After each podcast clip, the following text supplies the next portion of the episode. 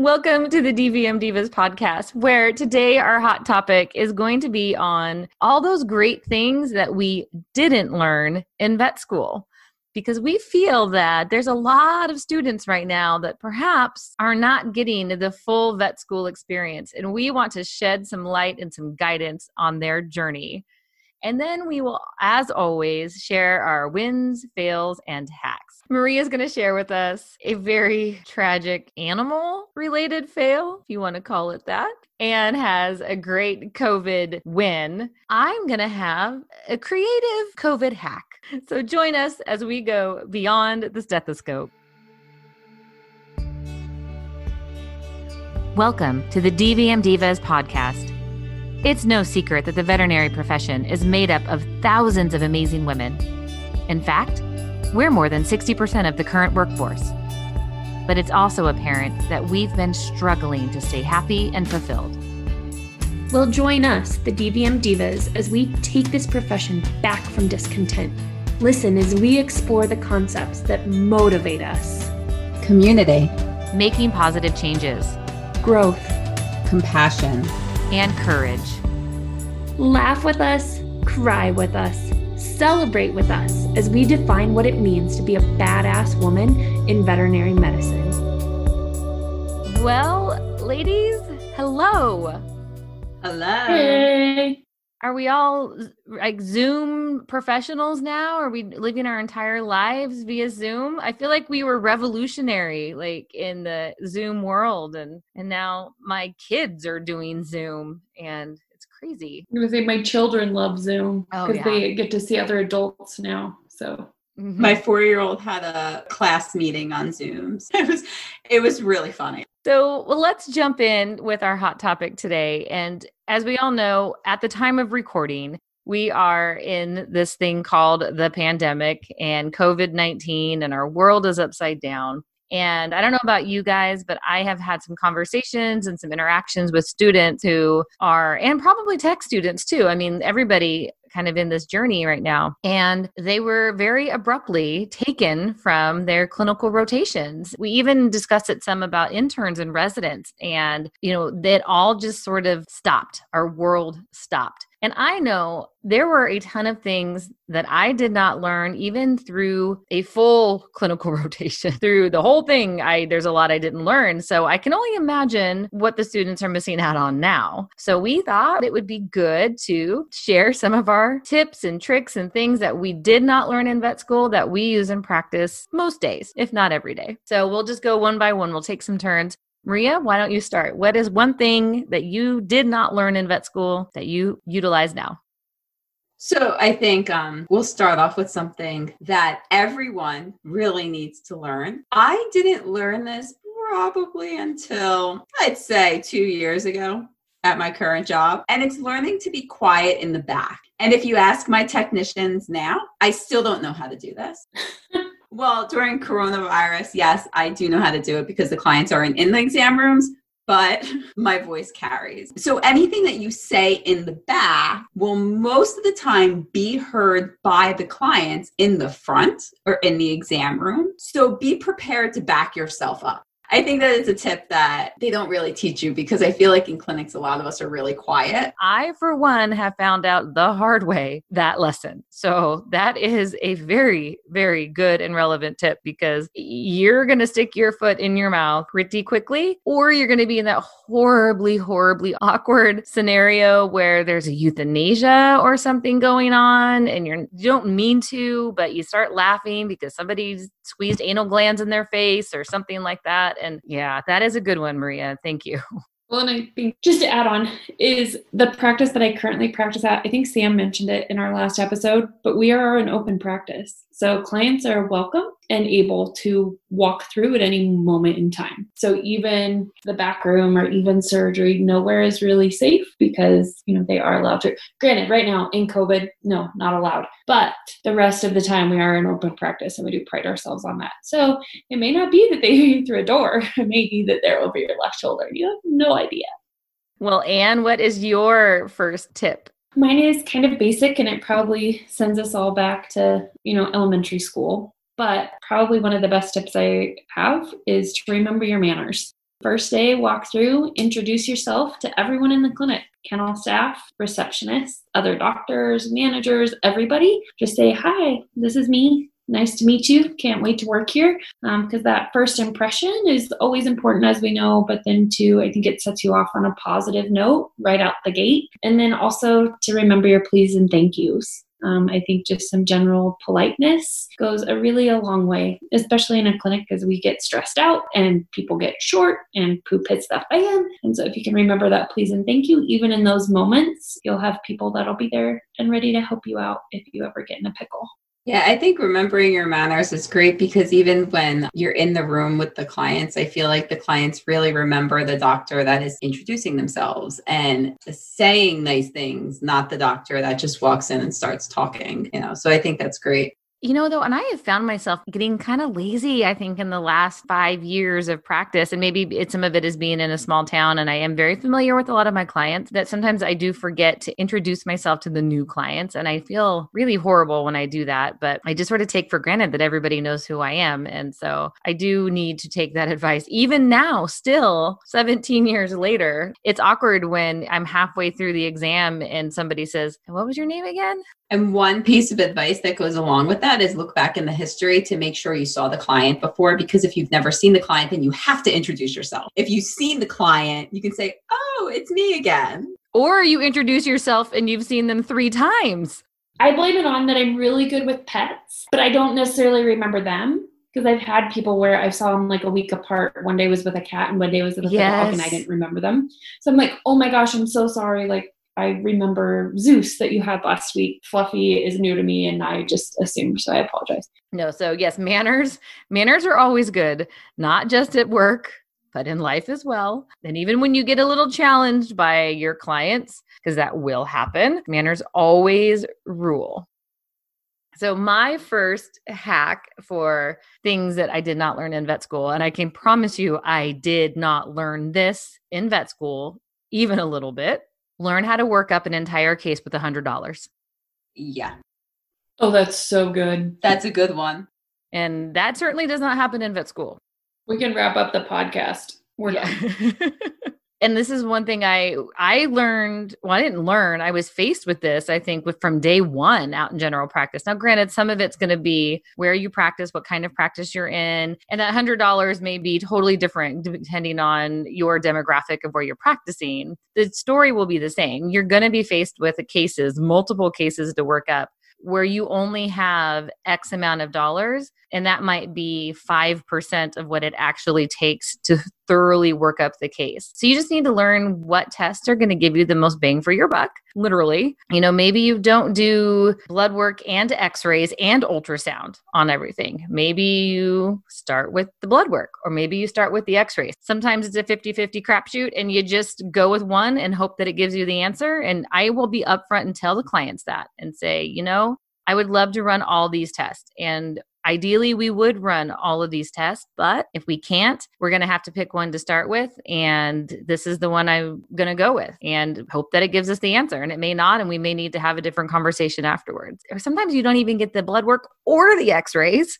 They just want you to treat. They just want you to treat. And as much as you know in your heart that that's not the right way to do it, that's not the best way to do it, you're still faced with the client staring at you with a sick animal and you have to do something. Sometimes you do just start with some medications and see what happens. I kind of use that as the response to treatment diagnostic method. Yes. I, I, have that weekly. People don't have the money, but it's like after we go over everything, I come up with a treatment plan and we go over everything and they're like, I can't do that. I'm like, cool, let's figure this out and like little by little we work our way down to it. But i mean the biggest thing with that is there are a lot of cases where you don't have the money to work things up but making sure you offer and document that you offer. Document everything. Yes the appropriate diagnostics stating that the owner declined. And this also goes back to and one from just now is remember your manners and not cast judgment on that client because they can't afford all the things. And be polite be respectful acknowledge amongst yourselves that we can't do all the tests that we would like to do and just be upfront but you can be gentle and respectful about it and that may save you some really negative reviews in the end. I think a lot of times when clients start complaining, and it maybe that they know that they couldn't afford to do all the things, but they felt ashamed of it and they act out because they felt that we as the veterinarians were shaming them for it. And that just kind of gets into a vicious cycle. So remember your manners when you offer all the tests, even though they may decline. I mean, just because somebody pulls up in a ratty old pickup truck doesn't mean they don't have the money for all the diagnostics Right. either. Yep. So, off like you're saying, Maria, offer the best and then go from there. So, Maria, what would be your next piece of advice? Learning to own up to your own mistakes. We don't make mistakes. What are you talking about? right? We all make mistakes. I've made mistakes, you know, and I I own up to them. But definitely owning up to them because a lot of the times, if you own up to it, the clients are usually understanding. I'm not going to say always, but if you try to cover it up, they're going to be pissed. Yeah. Um, and it's going to show that you covered it up. And especially if they pursue anything, I'll come out there. My first year out of school, I overdosed an animal and I didn't realize it until the animal ended up in the ER and I admitted fault to it. And I called the owner and apologized. And it was total, I was overwhelmed, things thrown on top of me basically. And I just moved the decimal place to the wrong spot. I've done the same thing. Yep. So you have to own up to your mistakes. And it might be scary. Well, it will be It is scary. And there may be a conversation that you have to have then with your insurance company or your malpractice provider, but that's okay. That's a part of this life. That's a part of this thing that we do. And it's going to be much better to just have that conversation in the open versus, like you said, Maria, trying to backpedal, trying to hide it, trying to make an excuse of some kind and trying to lay blame somewhere else. That never gets you anywhere. That only makes it worse. And if you just come clean at the step one and just say, this is what happened, you can move on with making it right or doing whatever needs to be done that much faster. And it'll be off your conscience. You won't be carrying that with you for nearly as long. If you don't feel comfortable going to your boss, um, find a mentor, find somebody that you can at least initially open up to and talk to about it and say, How do I proceed from here? Because sometimes having somebody that's been through it, so you know you're not alone, you know they're going to help you riddle through the next steps. Sometimes having somebody help you with that burden is really, it's a game changer. And then you're not stuck packing around that chain for years. What do you guys think? And I just kind of thought about this. We talked once about interview questions and that kind of thing. If you're going into a job interview, and I think it's really common for the person who's getting interviewed to be asked the question, tell me about a mistake you've made or, or something to that nature. What would you guys do if you were hiring somebody and they asked you to tell them about a mistake that you had made and how you handled it. Do you think that that could be something that would be beneficial to ask your future employer? And if they, one, try to tell you that they never made a mistake or seemed like they had a really harsh or some way, I don't know, if they just, the way that they described that they handled it, maybe that would be an indicator of what kind of practice you might be stepping into. And if that's something that you feel is a good environment for you. I never even thought about that. That's a great idea. I think it's good. Yeah. To all you future employers out there, sorry if all of a sudden you're getting asked. Good job, Be prepared. I'd be like, you get bonus points for listening to me. That's right. Uh, and what would be your next uh, piece of advice for things you did not learn in vet school? So I didn't learn this in vet school. It was given to me by an intern that I shadowed my fourth year. Forget your stethoscope or excuse yourself to do a quick cytology. And granted, my technicians now, I mean, I will do this to this day. I'm always going for blood tubes. Our techs stack, stock those rooms like nobody's business. Like I've gone into rooms before and pulled the stethoscope out just so I can go back in later and get like go find one if I have to.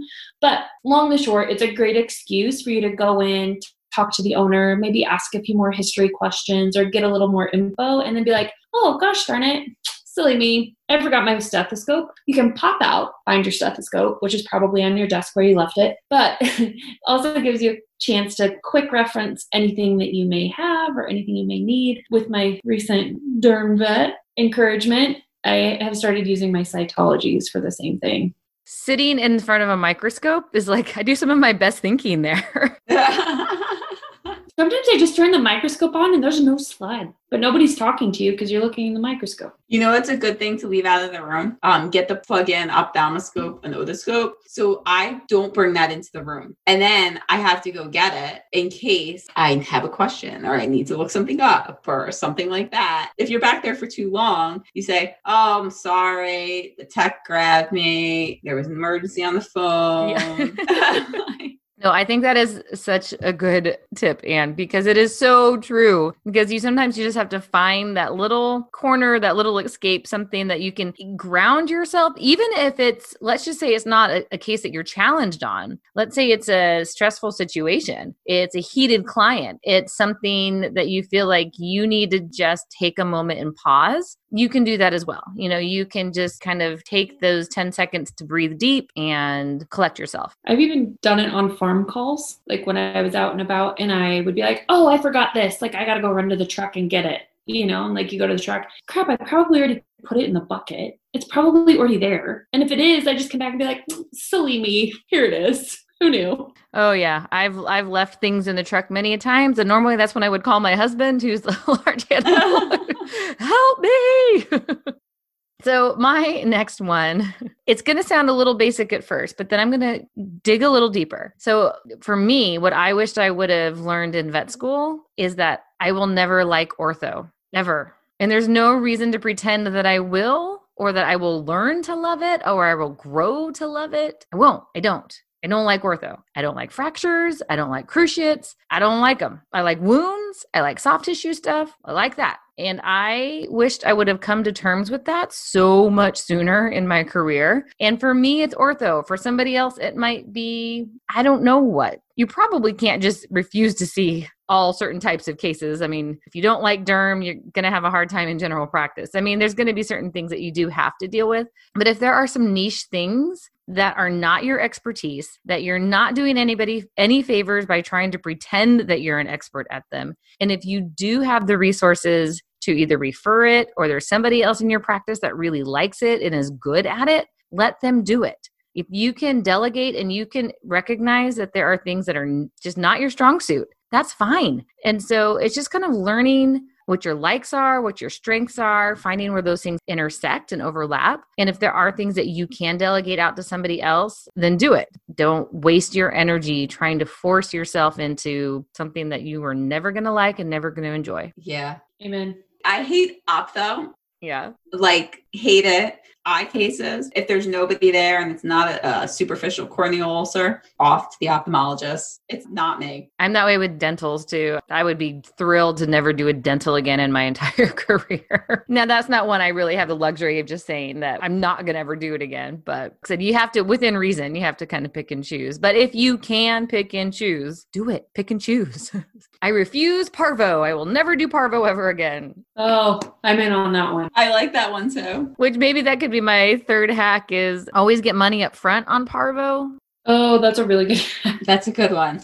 No exceptions. Never let a parvo case walk out the door before they've paid. Never let them leave the building without a deposit either. If they're not going to leave a deposit, the animal leaves as well. They do not stay. And yes, they're going to tell you things like, You're going to let my dog die. Yeah. No, you did when you didn't vaccinate. Yeah, playing into the mind games. It seems like, Maria, you were kind of talking about emotional blackmail. Yeah. So much for keeping this light.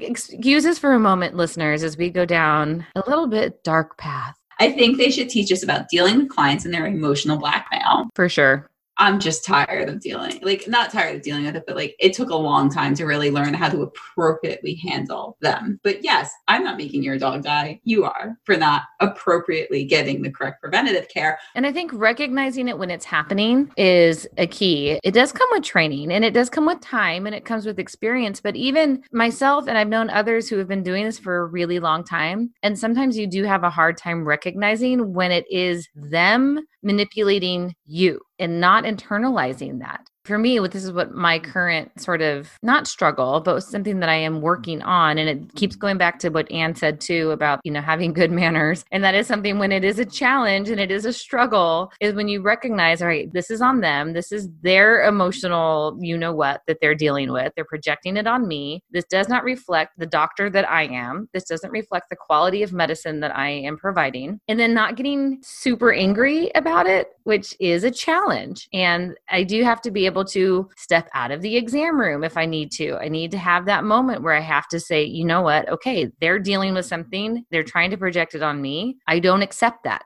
Well, and I think, you know, like you're saying, Melissa, I know I've learned to go back and definitely step out time out and then go back in and say, wow, you know, this must be really scary for you. I can see how much you love your pet. Because really, nine times out of 10, they're reacting because they're scared. They don't know what to do. They love their pet so much, and now they might lose them. And so just acknowledging their feelings sometimes can start to dissolve that. And just seeing them and where they're at emotionally, even just trying. You know, sometimes I'm like, people be like, no, it's not the dog at all. It's, you know, my husband's sick. But then at least least you, you get them talking about it. For me, I'm like, I can't help you with your husband, but I can help with Fluffy. Here are the things that I can do. And just saying it like that here's what I can do for you. It gives a boundary, but you're also helpful and that's i think a critical thing is learning how to set those boundaries and it's a skill it's an art it doesn't come on day one and that's where your mentors are going to come into play and i do wish we had more training in that. I mean, we don't have to learn it when we're at our most stressed, our most vulnerable, our most heightened imposter syndrome, all of those things. It was a little disheartening for me as I came to learn that that was going to happen. And so I guess if I had a take home about this particular tip is that it will happen and we need to learn the skills now on how to recognize it and deal with it and set those boundaries and separate it from ourselves.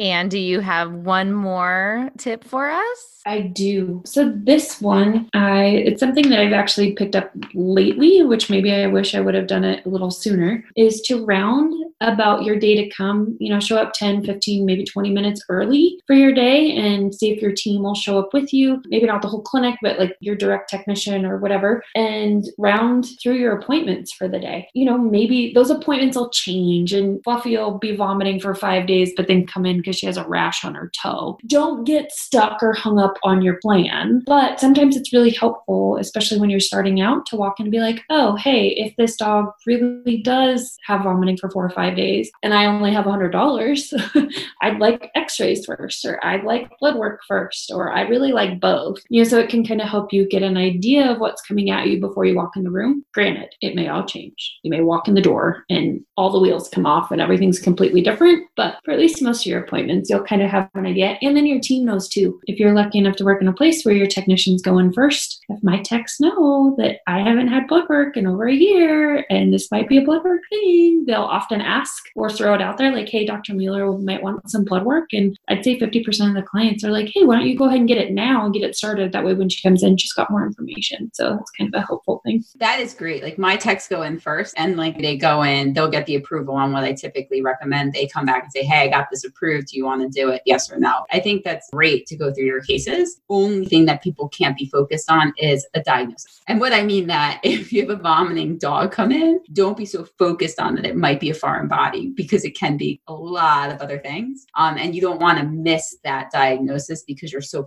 focused on something else.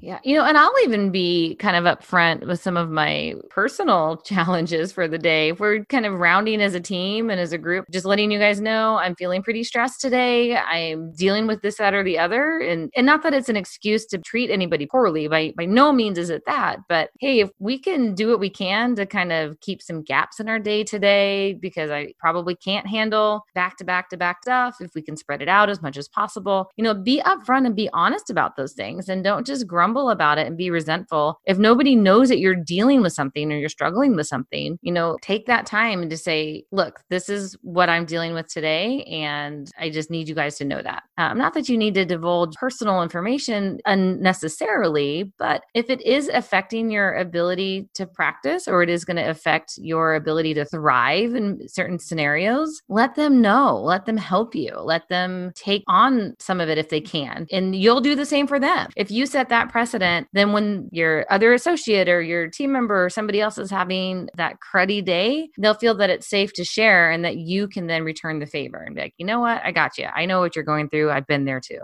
And we do it nicely with manners. Please and thank you. Please, can we not schedule the parvo and the cruciate and the eye stuff today? Thank you.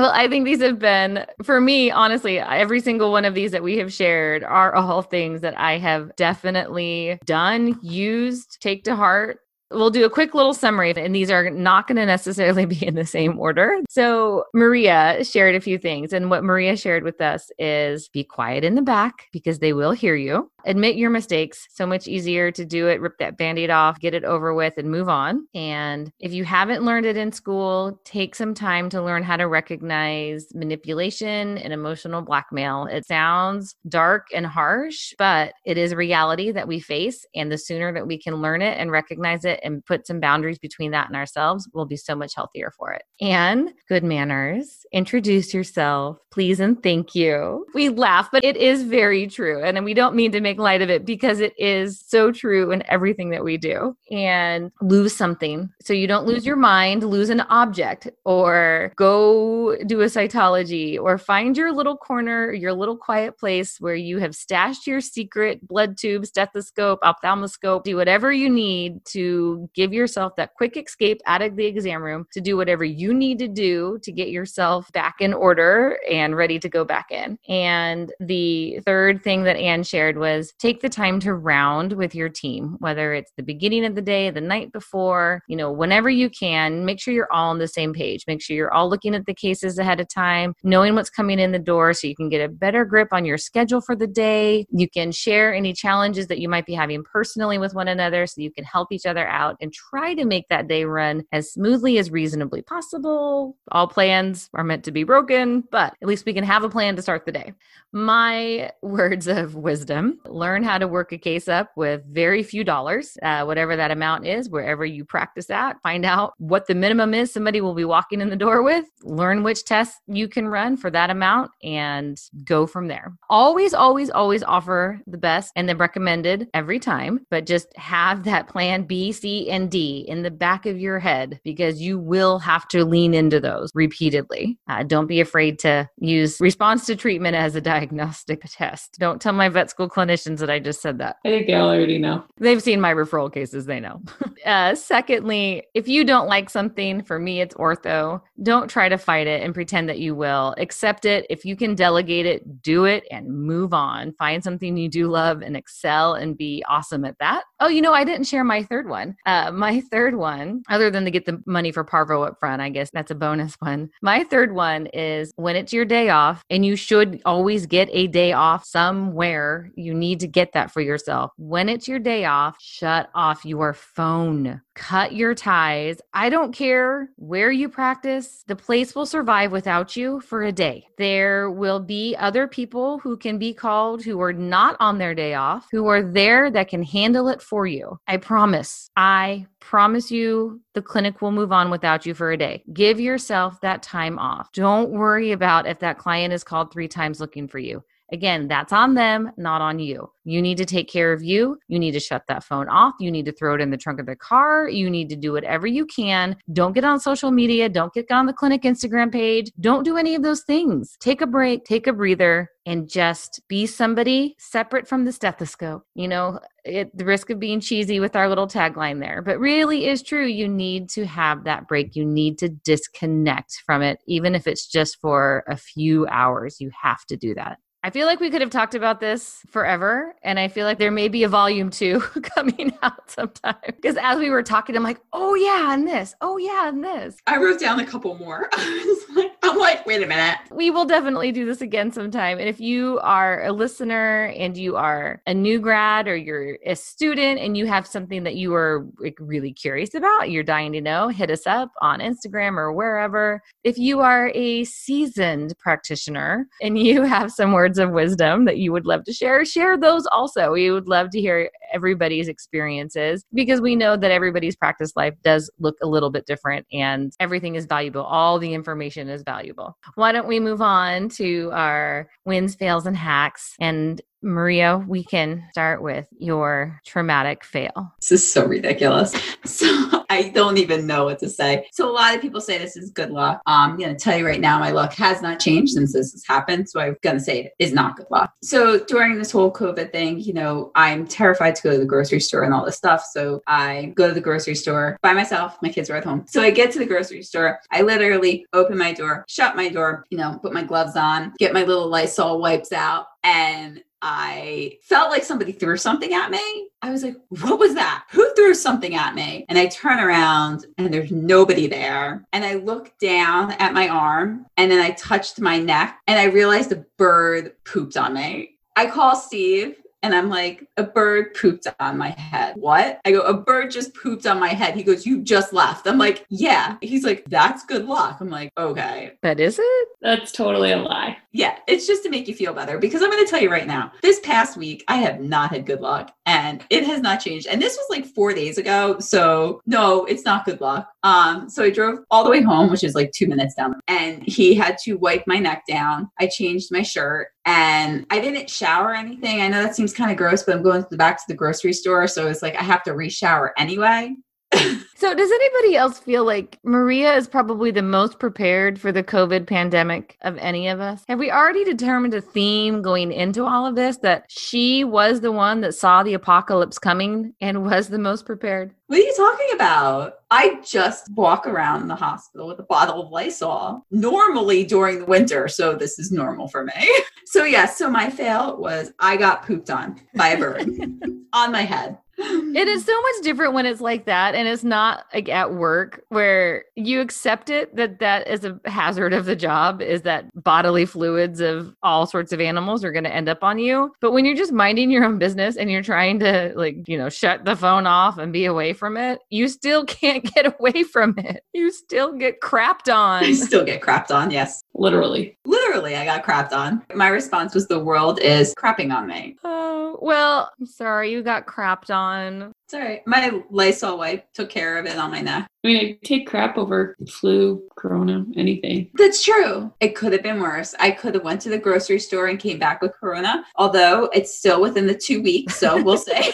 I doubt when you walk in in a hazmat suit, you're going to have corona. Well, maybe that brings us to Anne to your win. Maybe you could help Maria out because your win has a little bit of relevance to that. Yeah. So we are a little bit behind in Idaho as far as like outbreaks and things like that. But one of the things we were talking, my husband and I were talking about a few weeks ago, he's like, well, like when they let us out of this quarantine thing, we might have to all wear masks. Like, did you save any from the clinic? No, I didn't. He's like, well, your mom made some, like made some out of fabric and sent them to you. What'd you do with those? I took them to the clinic. I didn't keep any of them. So yeah, I was like, crap, I didn't keep any of those. And Kirk just looks at me and he's like, so what are you gonna do? And I was like, I'll make some. so we made cute little masks for the girls, and then I made one for Kirk and I. I need to go figure out how to put the. I've, we've got some like 16 gauge fencing wire, I think, that I'm just gonna go take and put and make a little nose band on. The girls is all fit really well, and they Kirk was like, "Yeah, I can't really see." I was like, "Oh, we can fix it."